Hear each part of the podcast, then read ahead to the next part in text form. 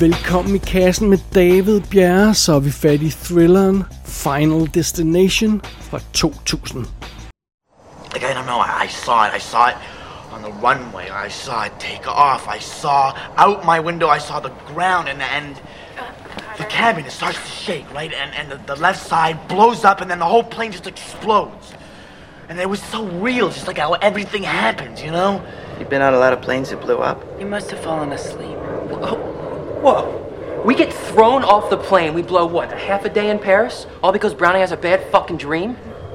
But wait, but the plane, it's gonna blow up. Hey, fuck you, Horton. Okay, Todd. Fuck you. Dude, Trip, you're taking to the fucking hospital! There they go. Here we stay. You're paying for my trip, Browning. What's wrong with that plane? You fucking wreck! Oh, shit!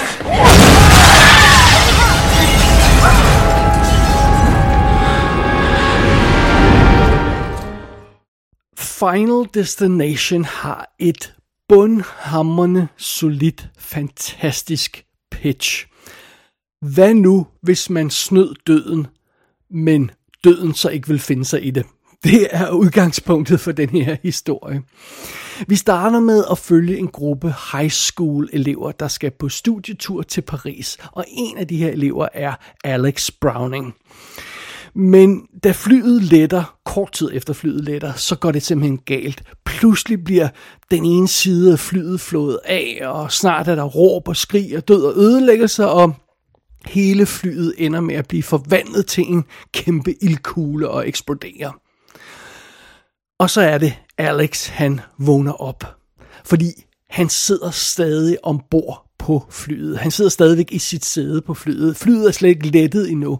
Alle er okay, indtil videre i hvert fald. Det var bare en drøm. Men Alex, han er fuldstændig overbevist om, at det han så i sin drøm, var ikke glemt af fremtiden. Så han går naturligvis amok og forsøger at advare alle om, at den kommende katastrofe og flyet vil styrte ned og alt det her løjse. Og resultatet er, at han bliver smidt af flyet sammen med en lærer og 5 andre elever. Så det. Og mens de her folk, de står i afgangshallen og ser deres skolekammeraters fly lette og flyve mod Paris, og mens de overvejer, hvor stor en røvfuld ham her Alex han skal have, så eksploderer flyet i en gigantisk ildkugle. Lige præcis som Alex så i sin drøm. Holy shit. Så de her 7 folk, der altså blev smidt af flyet, og nu står i afgangshallen og kigger på det her drama, det er de eneste overlevende fra den her flytur. Men der slutter historien naturligvis ikke, fordi når først døden har en i sigtekornet, så er det ikke bare lige sådan at slippe væk. En efter en bliver de her 7 overlevende indhentet af døden på grusomste vis. Og det bliver altså op til Alex, der jo åbenbart kan se ind i fremtiden. Det bliver op til ham at stoppe det her. Men kan man stoppe selve døden? Det er plottet i Final Destination. Og filmen, den er instrueret af James Wong. Han har jo en fast samarbejdspartner, der hedder Glenn Morgan, og de 2 sammen har været producere i forskellige afskygninger på diverse tv-serier, som vi kender, blandt andet X-Files og Millennium og American Horror Story og Space Above and Beyond. Og de 2 har også sammen skrevet manuskriptet til filmen. Men James Wong som instruktør, altså står som instruktør som den eneste, og derudover den her film, så har han altså også instrueret sådan noget som The One med Jet Li. Han lavede Final Destination 3, og så instruerede han Dragon Ball Evolution i 2009, og så har han ikke lavet nogen stor biograffilm siden. Og så instruerede han også en enkelt episode af X-Files, tror jeg. Nej, 4 episoder af X-Files. En enkelt af den oprindelige run, og så 3 af den nye run. Den oprindelige episode, han instruerede, var den, der hed Musings of a Cigarette Smoking Man, som er en af de sådan, ikoniske episoder. Sådan er det. Alright, det er folkene bag kameraet på den måde. Der foran kameraet, der har vi som Alex Browning, der har vi Davon Sawa, og det er ham, vi har haft i kassen tidligere i forbindelse med Black Friday, hvor han spillede hovedrollen. Men vi muligvis også kender ham fra sådan noget som 1999-filmen Idle Hands. Men må ikke de fleste nok vil øjeblikkeligt vide, hvem han er, hvis man siger, at det er ham, der spiller Stan i Eminems video Stan. Så det er sådan set han ud. Han ser lidt Eminem-agtig ud, i hvert fald som Eminem så ud dengang. Så det er meget sjovt. Derudover så møder vi de andre passagerer der bliver smidt af flyet, og som altså ender med at være overlevende sammen med Alex. Der har vi Claire Rivers, der bliver spillet af Ali Lada. Hende vil de fleste nok enten huske fra Heroes tv-serien eller fra Resident Evil-filmene. Vi har haft hende i kassen tidligere i forbindelse med Varsity Blues. Hun var også med i House on Haunted Hill fra 1999 og Jay and Silent Bob Strike Back. Og ja, hun er et velkendt navn efterhånden, synes jeg. Som Carter, der er sådan en jock-agtig smart fyr, der også overlever, har vi Kerr Smith, der har været med masse ting, men han er nok mest kendt fra sin rolle i Dawson's Creek. Og bare ligesom indskudt bemærkning, Alex skal jo altså forestille sig at være 17 år. Det bliver sagt på et tidspunkt, så jeg går ud fra, at hans venner er sådan cirka samme alder. Og de folk der bliver altså spillet af skuespillere, der er henholdsvis 22, 24 og i tilfælde af Kerr Smith 28 år gamle. Men det er jo bare sådan noget, man skal sluge, når man ser de her folk, men det er nu meget sjovt alligevel. Derudover møder vi Valerie Luton, som er den lærerinde, der bliver smidt af flyet sammen med de her folk. Hun bliver spillet af Kristen Cloak, hedder hun. Og hun har været med i sådan nogle ting som Space Above and Beyond og Millennium og Black Christmas fra 2006. Lady Bird var hun med i også. Som de andre overlevende, der har blandt andet Billy, der bliver spillet af Sean William Scott, som jo i den her periode laver American Pie, Road Trip, Dude, Where's My Car og så Final Destination. Han er inde i et hot run der, den kære Sean William Scott, som vi jo naturligvis elsker.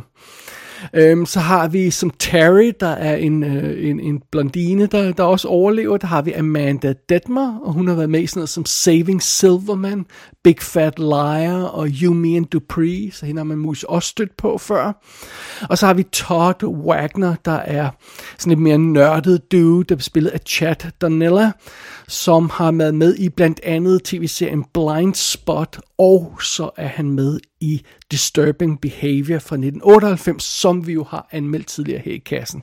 Så ham kender vi godt. Derudover så møder vi to FBI-agenter, der begynder at efterforske det her flystyrt, fordi de synes godt nok, det er en lille smule underligt, at Alex han vidste, hvad der ville gå galt der, og fik at komme af flyet, så det begynder de at kigge nærmere på.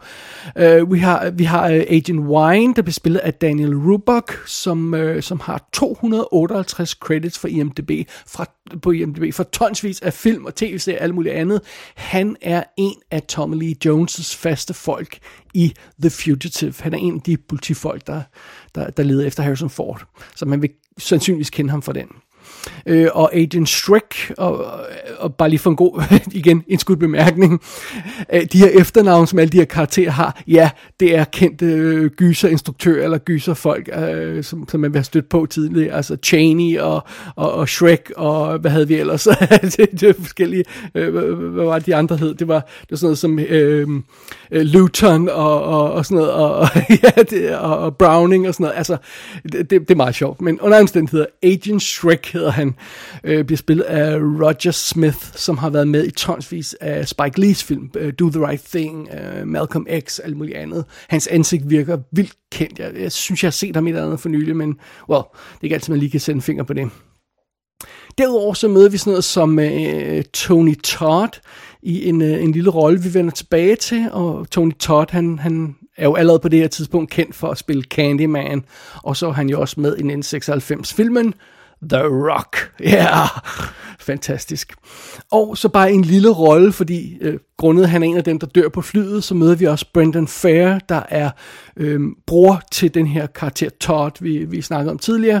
Og Brendan Fehr er ham, man vil huske fra enten Roswell-tv-serien eller CSI Miami, hvor han startede nok som lab tech eller sådan noget i den stil, og så blev han vist nok også efterforsker på et tidspunkt.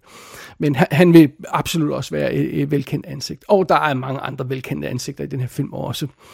Så sådan er det. Det er setupet for Final Destination.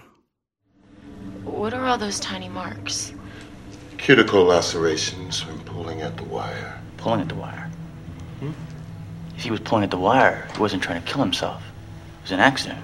In death, there are no accidents, no coincidences, no mishaps, and no escapes.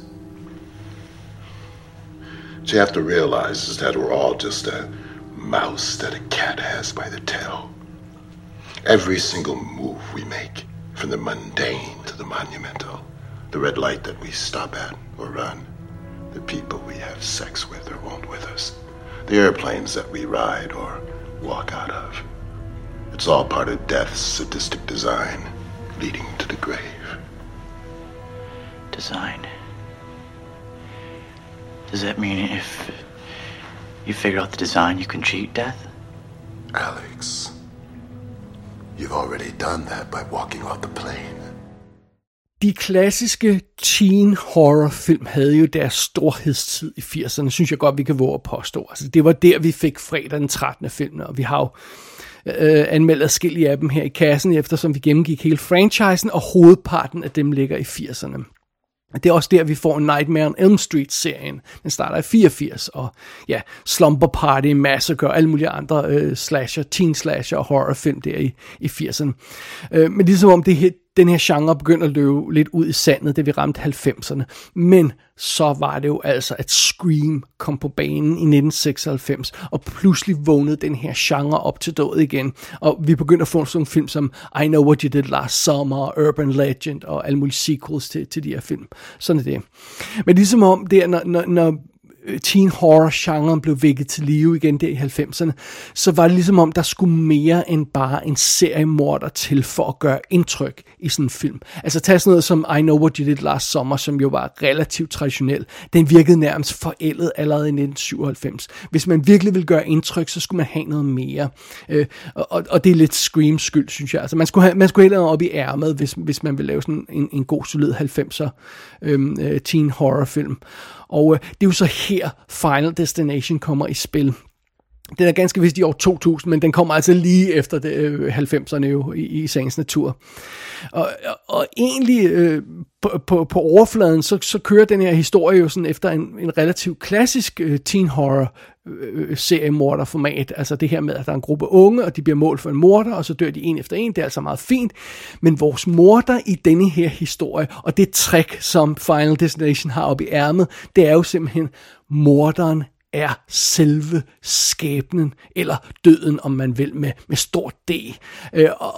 Og det er en usædvanlig serie. Det er vores bad guy i den her film. Det er døden og skæbnen.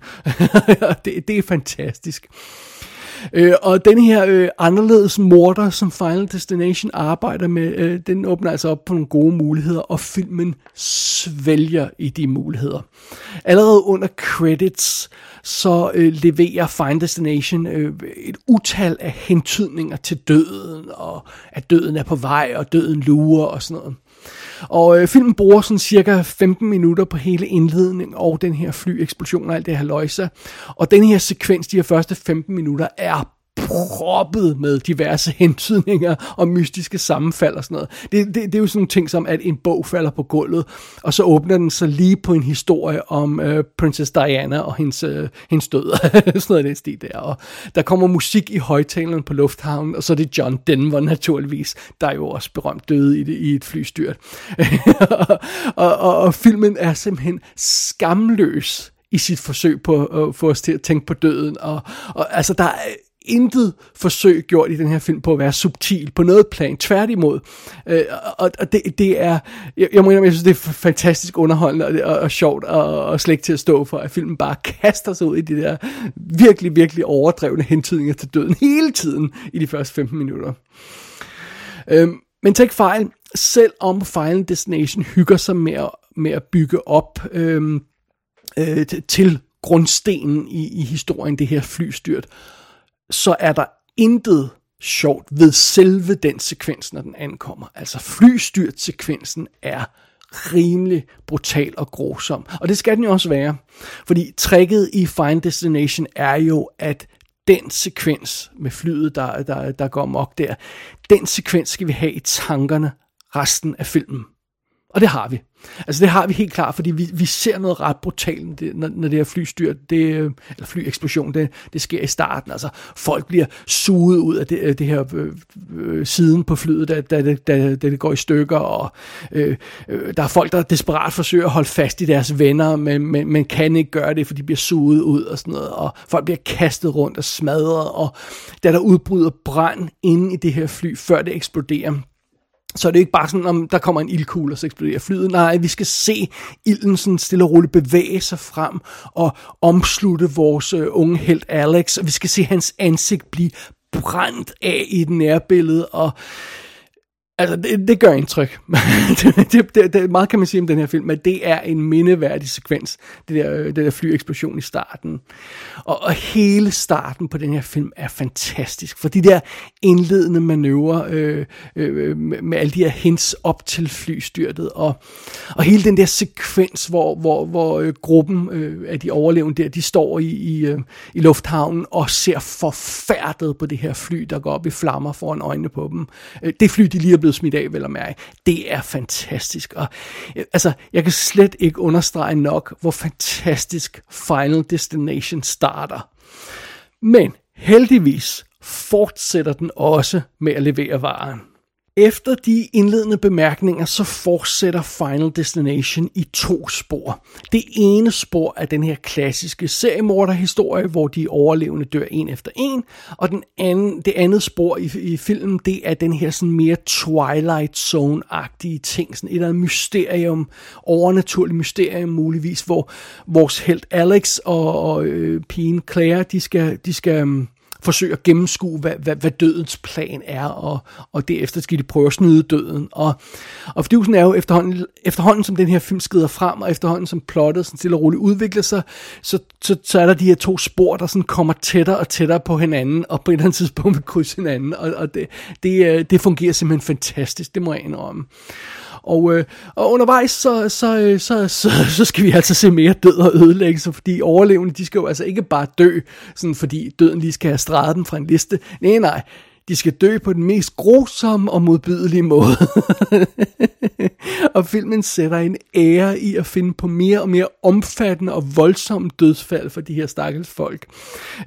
Og den gør det på sådan en fed måde, den her måde med den sådan omhyggeligt arrangerer det her dødbringende scenarie for sig. Vi møder den her karakter, der render rundt i sit køkken, og så ser vi lige, der er et sæt knive på bordet der. Gosh, hvad skal det bruges til? Og der er noget vand på gulvet der. Det er da ikke så godt. Og så er der en stikkontakt, der slår gnister, eller hvad fanden det er. Det er heller ikke så godt. Og så når det hele sådan er sat i værk og kørt i stilling, så er det altså, filmen slår til, og så leverer den et fantastisk dødsfald med alle de her elementer i brug, og med blod og splat og sådan noget, og grusomheder. Det er fantastisk. Og fordyvelsen er, at filmen skal jo også have det bedste ud af sin dødsfald, for der er jo rent faktisk ikke så mange dødsfald i den her film, når det kommer til stykket, hvis ikke vi lige tæller hele flyet med.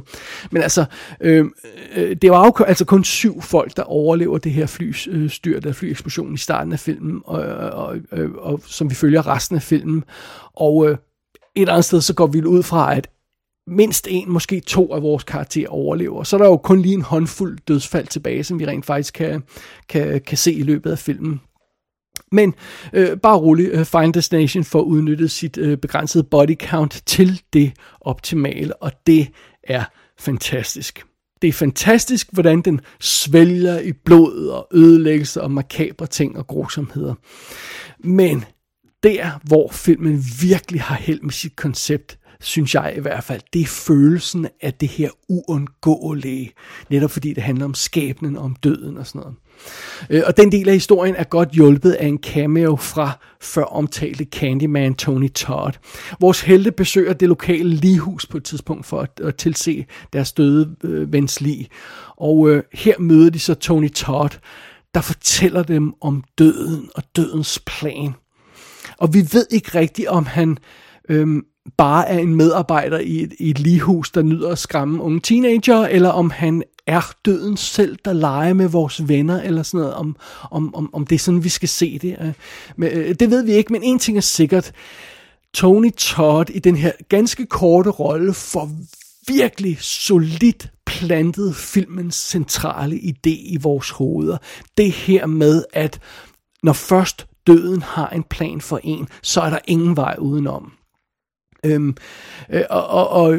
Altså, er det så umuligt at komme af den der liste igen? Det er jo så det der spørgsmål. Hvis man snyder døden, vil man så tilbringe resten af sit liv i frygt for hvornår man bliver indhentet af døden igen? Fordi lige meget hvad, så vil man blive indhentet. Er det sådan, vi skal forstå det her? I don't know, men det er jo det, der er så spooky ved den her film. Det er det, der er virkelig, virkelig effektivt. Og det er et mega stærkt koncept i en teen horrorfilm. Fordi i sagens natur, så er hovedparten af karaktererne jo ret unge, og de har umiddelbart hele deres liv foran sig, og man kan sådan fornemme den der idé om, at kæmpe for at holde fast i livet og forsøge at snyde døden, og at det vil være en kamp, der bare fortsætter. Det er et skide godt koncept at arbejde med. Det er det, Final Destination får udnyttet så godt. Hvis jeg skulle finde på noget dårligt at sige om den her film, hvis jeg skulle finde nogle ridser i lakken hos Final Destination, så tror jeg vil påpege to ting. For det første, jeg synes, det havde været rart, hvis forholdet mellem vores helt og heltinde var blevet udviklet lidt mere. Jeg må blankt erkende, at jeg er ikke super følelsesmæssigt investeret i karakteren i den her film. Det er filmens koncept, der holder det hele kørende. Det er ikke karaktererne. De er sådan set bare kanonføde for plottet. Men jeg tror, at hvis man havde haft et dybere, mere meningsfyldt forhold mellem Alex og Claire karaktererne, så havde det hjulpet, og så tror jeg, at man havde investeret endnu mere i filmen, end man allerede gør. Det kunne jeg nogle gange godt tænke mig. Og så synes jeg også, at jeg vil påstå, at filmen ikke helt får bundet en tilfredsstillende sløjfe på historien. Det er ligesom om, alle brikkerne ikke falder helt på plads til sidst. Og ja, okay, nu ved vi, at der er en sequel, men det var selvfølgelig ikke meningen dengang, at der skulle være en sequel. Filmen skal kunne stå på sin egen ben, og det kan den ikke helt, fordi den slutter nærmest midt i en scene, som om det var en punchline. Men på det tidspunkt til slut i filmen, så har vi ikke rigtig brug for en punchline. Det havde været rart, hvis filmen ikke sluttede på en punchline og skæg og blade, men rent faktisk lige vil finde et alvorligt moment frem til allersidst, for ligesom at give os en eller anden grund til, at alt det her skete, eller forsøge at tage skæbnen lidt mere alvorligt. Det vil faktisk have klædt filmen, men det har man så valgt ikke at gøre. Men alt andet lige, så er det små bemærkninger til en ellers rimelig gennemført film. Det vil jeg altså også våge på at stå. Final Destination er den slags film, hvor det er okay at sidde og juble over dødsfald og blod og død og alt det der guf, og filmen forventer ikke, at vi har dårlig samvittighed over at nyde de ting. Faktisk har den sådan et djævels glimt i øjet nærmest non-stop, den her film, over at den kan hygge sig med de her ting sammen med os, og det er fantastisk. Filmen nyder sin blodige påfund, og den entusiasme, som Final Destination lægger for dagen, den er ikke til at stå for. Det vil jeg i hvert fald våge på at stå. Sådan har jeg det, når jeg ser filmen. Ja, men bliver revet med af det her herlige cirkus, som den her film den leverer. Og fidusen er, Final Destination var jo rent faktisk et solidt hit. Budgettet var blot $23 million i år 2000, og det var, hvad det kostede at producere den, og den indtjente på verdensplan $112 million. 23 mod 112. Og det kræver selvfølgelig en opfølger, og det fik vi rent faktisk 3 år efter. 3 år senere kom Final Destination 2. Og fidusen er, nu er vi jo sådan set godt i gang med at udfordre skæbnen, så vi kan vel lige så godt fortsætte til toren, kan vi ikke? Det synes jeg. Endnu en ulykke, endnu en gruppe overlevende, og endnu et forsøg på at snyde døden. Det er, hvad Final Destination 2 byder på. Og spørgsmålet er, kan det lykkes næste gang? Jamen, I don't know, men det bliver vi simpelthen nødt til at se på. Vi bliver simpelthen nødt til at se, om det kan lade sig gøre at snyde døden i Final Destination 2.